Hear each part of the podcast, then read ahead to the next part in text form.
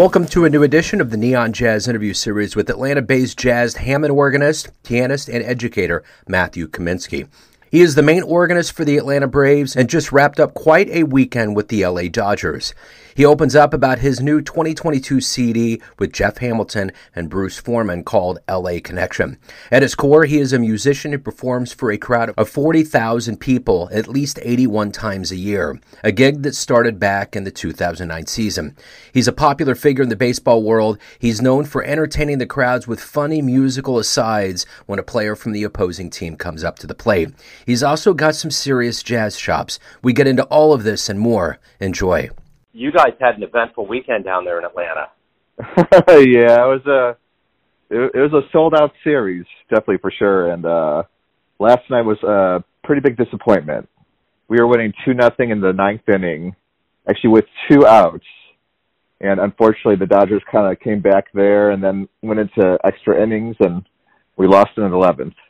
I watched it, man. Yeah, I was sitting there and I was thinking, you know, Jansen, you know, the commentators were up there talking about it. They were just like, you know, if you really want to hammer home, they made a mistake. And I could just see it, like the like A Rod and that other dude was just talking about how he was throwing things that, that like had extra extra hot sauce on it, and he really wanted to show Roberts and, and the group, you know, uh, I, I'm I'm the real deal. And then right. that I mean that dude almost had it right there at first. I mean everybody was on their feet. Uh, Matt Olson, yeah you know, and it's just at the end of the day, it's really that's baseball. It's sports. It's like at any minute, that's the magic of it. As much as you can become the hero, you can also become the one that has to be on the receiving end of it. But it was a great series, and I'm really glad that you know Freddie got the reception. It just seemed like it was a really good weekend for you guys. Yeah, yeah. Actually, this this whole year, I think we've had um, I want say 20 or 21 um, sold out games. So that's definitely something that's uh, kind of new for us. Yeah, it almost seems like I remember that in Kansas City back in fourteen, fifteen when we were doing good. I mean, the, the the crowds were packed, everything was there, and now we've kind of trailed off, which tends to happen. You know, you go through phases of winning, and then everybody kind of slacks back a little bit. So, right, uh, yeah, good to see that uh, things are going good down there. Well, hey man, it's great to catch up with you. Thank you for taking a minute out today. Sure. Um, first and foremost, I want to know, you know, as somebody that is an artist and a musician, this last two years has been pretty heavy on all of us, and it's really shut things down for musicians more than anything else. How did you do over this COVID time? Um, I think I, I I made it pretty well. You know, um, I actually released an album during that time that was recorded right before COVID um, kind of hit. So in um, uh, January of 2020, I recorded an album called LA Connection with uh, Jeff Hamilton and Bruce Forman. And when COVID hit, I was really unsure about, you know, what should I do with this? You know, how how are my expenses going to be, or how's my uh, finances are going to be? And you know, I was really kind of just pondering, you know, should I just sit on this for a while? And and I did. I did for you know a good year and a half. I kind of sat on it and um, I ultimately decided to uh, uh, release it independently, but um, there was definitely a lot of my my kind of plans had changed once the pandemic happened, and um, I went into kind of more money saving mode than anything. so so yeah, I, I think I've, I've I've done pretty well though. You know, um, baseball kind of um, kept on going. You know, the half the 2020 season was gone, but they they picked it up at the end of the season. So I had kind of my steady gigs with that, but um, slowly but surely my uh, my jazz gigs have really kind of um, bounced back. Talk to me a little bit about how this jazz journey began for you. Are you originally from Atlanta? How did everything start for you? No, actually, I'm from Chicago. So I grew up in oh, the cool. Chicago area. Went to high school around there, and then when I graduated high school, I I ended up going to the University of Arizona in Tucson. So I wanted to go, I guess, as far as I could away from Chicago, or maybe as hot as I could from from Chicago. So I I graduated um, in '95, went to University of Arizona for a couple of years, and then while I was in Arizona, my dad got a new job in Savannah, Georgia. and that's how I kind of I kind of followed my parents over to Georgia, and um, I've been here since uh, 1998. How did the jaws of jazz get into you? How did this passion begin for you, and, and how did you want to become a jazz musician? Actually, it was in high school. So in high school, they were searching for um, a pianist for the jazz band, and I had actually played uh, the organ since you know I was about five years old. So I was taking organ lessons, and I was playing kind of that Lawrence Welk theater style of organ playing. It's I guess kind of Broadway esque type of organ playing. You know, once they were searching for a pianist in high school, I you know, my my friends kind of convinced me to join, and so I I kind of dove into it, and and once once I started, you know, really getting into the music, I I fell in love with it. Um, my jazz band director was a guy named Scott Bleege, still you know still around and he was a uh, trombone player in the Buddy Rich Big Band.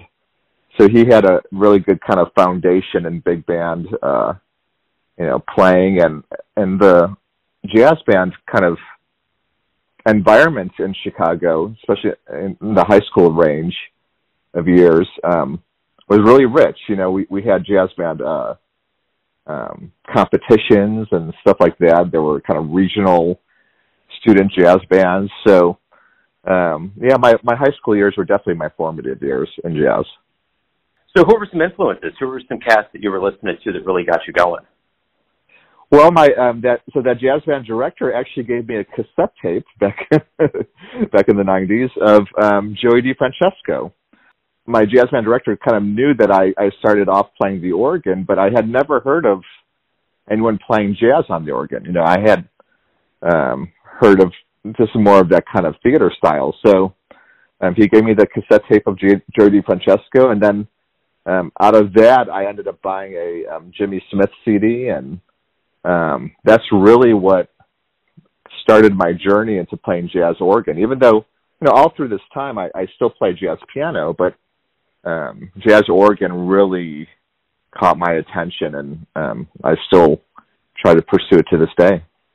What was the first live show that you saw that really blew you away? Ooh, um, you know what? I think it was Marcus Roberts. So, uh, the blind jazz pianist Marcus Roberts had a solo piano concert um, when I was in high school of just him playing. There's, there's all kind of like ragtime tunes, but he had his own way of jazzing them up. So he was playing um, he was playing Joplin tunes and um, and Gershwin and stuff like that. But um, Marcus Roberts, you know, is a phenom, and he, you know, it really kind of showed me, you know, what could be done on the piano as well as, you know, hearing those uh, recordings on the organ. So I would say Marcus Roberts was the first like really big um, concert I went to. So, what were your first shows like when you actually did decide this is what I'm going to do? I'm going out. I'm going after it. Is this is the stage, uh, you know, kind of an extension of who you are? Is it a comfortable place for you? At first, no. So, um, being more of an introvert, um, it really took me a while to get comfortable. Um, so, at first, you know, playing in high school jazz band or playing in college jazz bands and combos, I was I was not comfortable at all. You could. Uh, you could really see it on my face. You could see like the sheer terror of, on my face. But uh, um, you know, after a while, I started just getting more and more comfortable. You know, after doing you know various combo concerts um, in college, and then you know going out and doing just various gigs throughout college. Um, I guess I started to relax. And then, you know, I think it's for me it's been a long journey of getting more and more comfortable. With with my my baseball gig, um, I, I played the organ for the Braves. It it even took me a long time to even get comfortable at that as well. So I I would definitely say that I'm not a natural performer, but um, these days I've um, I've certainly come a long way. So how did you land that gig? That seems pretty coveted. How how did that come about? You know what? It was pretty much dumb luck. So um, I've been teaching um, organ, piano, and accordion since about 2000, and one of my adult organ students in 2009 um, just asked me out of the blue one day if I was ever interested. And he was actually partners of the audio engineer at the Braves games, and um, they were just kind of looking for an organist behind the scenes. They weren't really putting out a um, a press kind of announcement or anything like that, or an audition announcement. There weren't hundreds of people trying to audition, so they were uh, just looking kind of behind the scenes for musicians. And I said, sure. You know, it, it never even dawned on me. You know, even though I've been to um, growing up in Chicago, I've been to Cubs games and even White Sox games, and you know, I've even been to a Braves game at that point. Um, it never really kind of dawned on me that that was something I could do. So once he kind of put that in my head, I said, sure, I could do it. And uh, I've been there ever since 2009. So how do you make that split, like just kind of from an artistic standpoint between, you know, kind of playing to these large crowds in a sports environment and then going into a club or a scene where you're actually doing your jazz? How do those two kind of feed off of each other and play into each other? Well, the the baseball thing, you know, I have to think more in terms of pleasing the crowd. Um, not that I don't do that in my jazz gigs, but um, my job as a baseball organist is to make the crowd happy, and I have to realize that the crowd is a is a wide range of ages. You know, you've got kids there, you've got um, high schoolers, teens, you got people from their 20s all the way to senior citizens. So, um, so what I try to do at all the baseball games is I try to cater the music so it fits all um, age ranges and it fits all kind of musical genres. I, I try to really mix, you know, from old standards up to, you know, playing some Lady Gaga. You know, I'm I'm constantly trying to figure out songs that um, you know everyone's liking thought process is a little bit different uh, when I go to my jazz gigs. I try to um, choose songs based, you know, based on where I'm playing as well as um, the musicians I'm playing with. So, um, you know, if I find I have a musician who's playing with me who's more, I guess, blues like, I might kind of cater my set towards that. So, um, so to me, it's a different mindset. You know, I, um, you know, I want to make my artistic statements when I play with my groups more than I guess playing at the baseball games. But I also do want to please the crowd when I'm playing my jazz gigs too. But you know, uh, still feeding my artistic senses. So, what is it that you like the best about being a professional musician? I mean, you obviously have, you know, just the job with the baseball team and you're a musician, but what is it that you look forward to every day when you have that opportunity to put your put your music out there for people to enjoy? Well, you know, it, it's funny because a lot of you know Braves fans don't realize that um, I do things more than just the Braves. so, so as as a musician, I, I I'm a teacher, so I, I have about 15 private students right now, and um, that kind of goes up and down throughout the year. And I also I play in a salsa band, which which I absolutely love. I love salsa music and Latin jazz. Um, I play in a polka band because um, I play the accordion as well. So in October I get pretty busy when um, that Oktoberfest season rolls around. But I think still my number one love in um, in music is is playing jazz on the organ. So um, I try to um, if I have time, I try to go down to my Hammond B3 organ in my music room every day and and try to shed and uh, work on songs, write some songs. Um, so so my uh, my heart really is into playing jazz on the organ, and uh, I think that really uh, started when I was in high school. So talk to me about this album. I mean, Jeff Hamilton. You know, I mean, you got some heavy hitters on this. Talk to me about how this union of musicians came together, how kind of the artistic roadmap was for this, and what you're doing to promote it. For me, it was a dream combo. So I I had known Bruce Forman, the guitarist, or for a little while because I I had performed in um, Los Gatos, California, which is outside of San Jose, and I had played with Bruce out there. And in 2020, I had the opportunity of going to the NAMM show, which is the National Association of Music Merchants show in Anaheim and um, you know, I gave uh, or I I wrote to Bruce um, saying, you know, let's let's have an album or let's put an album together. And I said, you know, who do we got on drums? and and Bruce is so connected. You know, he's naming all these people and everything, and and uh, and I'm trying to think of who you know who's out in Los Angeles, and then one of the first names who popped into my mind was Jeff Hamilton. I'm like, if I have a chance to play with Jeff Hamilton, that would be absolutely beautiful. So, hmm. um, so it came together. Um, we recorded for two days um, right before the NAMM show, and they were there for actually they were there going to the NAMM show as well. Um, they live out there um, near um, Los Angeles, so um, it wasn't hard to get them um, out there. But they're also going to the NAMM show, and yeah, it, it, it turned out really good. You know, it you know it took a, a little, a couple maybe hours to really get comfortable. You know, we've never played together as a unit, but um, um, but there's such there's such pros that it uh, it came together pretty quickly. I'm really happy with the album. So at, at first, like I was saying before, with the pandemic hit, I was you know I had plans of releasing it on. Um, I was on Summit Records um, at that point with through a subsidiary called Chicken Coop Records with Tony Monaco, and I was planning on releasing it through that way, but um, the pandemic kind of changed things, so I ended up just kind of releasing it on my own. Um, uh, printed out 200 LPs, so it's on uh, actual vinyl records, and uh, you could also download it on iTunes and such. But uh, um, yeah, I'm, I'm really proud of it, and um, you know, hopefully, uh, um, the people who have bought it are are happy with it as well. You could get into a jazz DeLorean and go back in time and see anybody in the history of jazz play live, where would you go? Who would you see?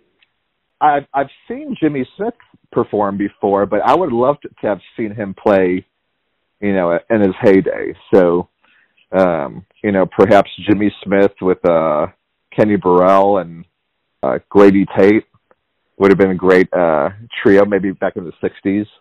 Larry Young with Grant Green and Elvin Jones would have been incredible. Um, I don't know how much they actually performed. They they recorded together a lot, um, but I don't know um, how much they actually performed together. You know, all the all the the top organists I would have loved to seen. Even though I've seen Jimmy McGriff live, I would have loved to have seen him back in, in the heyday in, in the '60s. So McGriff, Jack McDuff, just guys like that, I would have loved to all seen. You know, back in the '60s.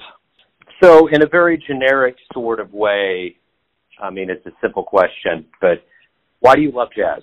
I love the aspect of improvisation. I actually get I get asked um I want to say quite a bit, but every year I get asked every once in a while to play in cover bands, you know, to play and these days what's what's getting really kind of popular around Atlanta are specific band cover bands. Like do you want to be in a, a Queen cover band? Do you want to be in an Elton John cover band? Do you want to be and um and there's there's one band that um in Atlanta called the Yacht Rock Review where they do all kind of yacht rock music and and I always decline that because I am not the type of musician who likes to learn people's parts note for note.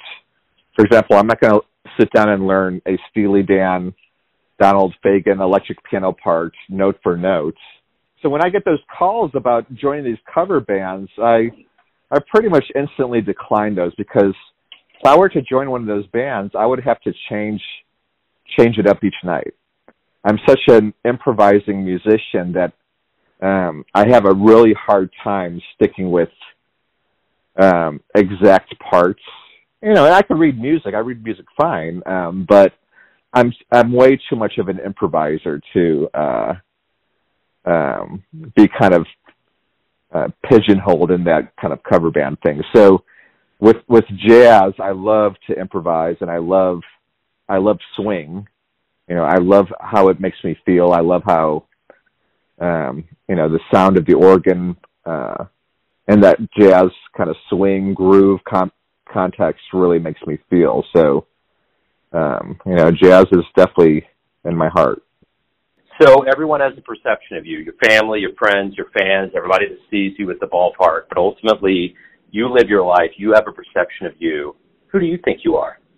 You know, I guess I'm just someone who loves music. You know, I'm I'm definitely I love my family, so I'm I'm definitely a husband and dad first.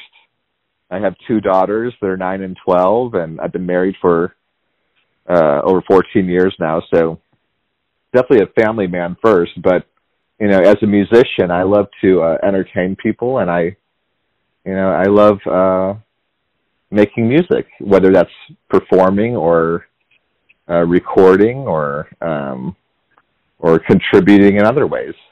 Right on, man. Matthew, thank you for taking some time out today, man. I really appreciate it. Good luck with everything. Good luck with the album. And before we actually hop off here, tell everybody where the best place is to go to not only pick the album up, but to learn anything about live gigs with you or anything related to your recordings and life.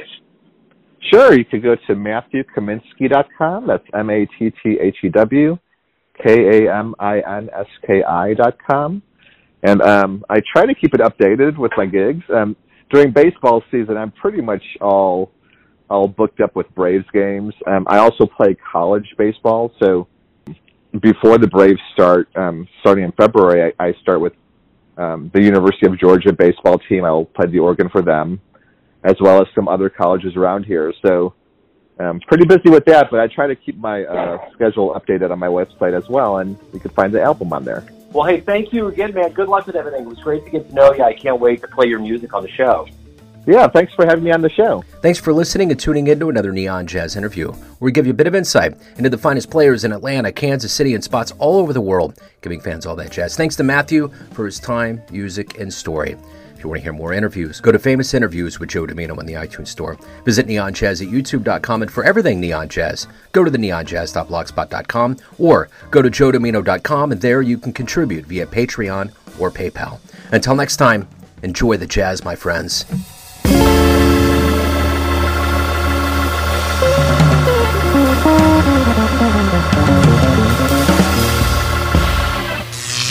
Neon Jazz.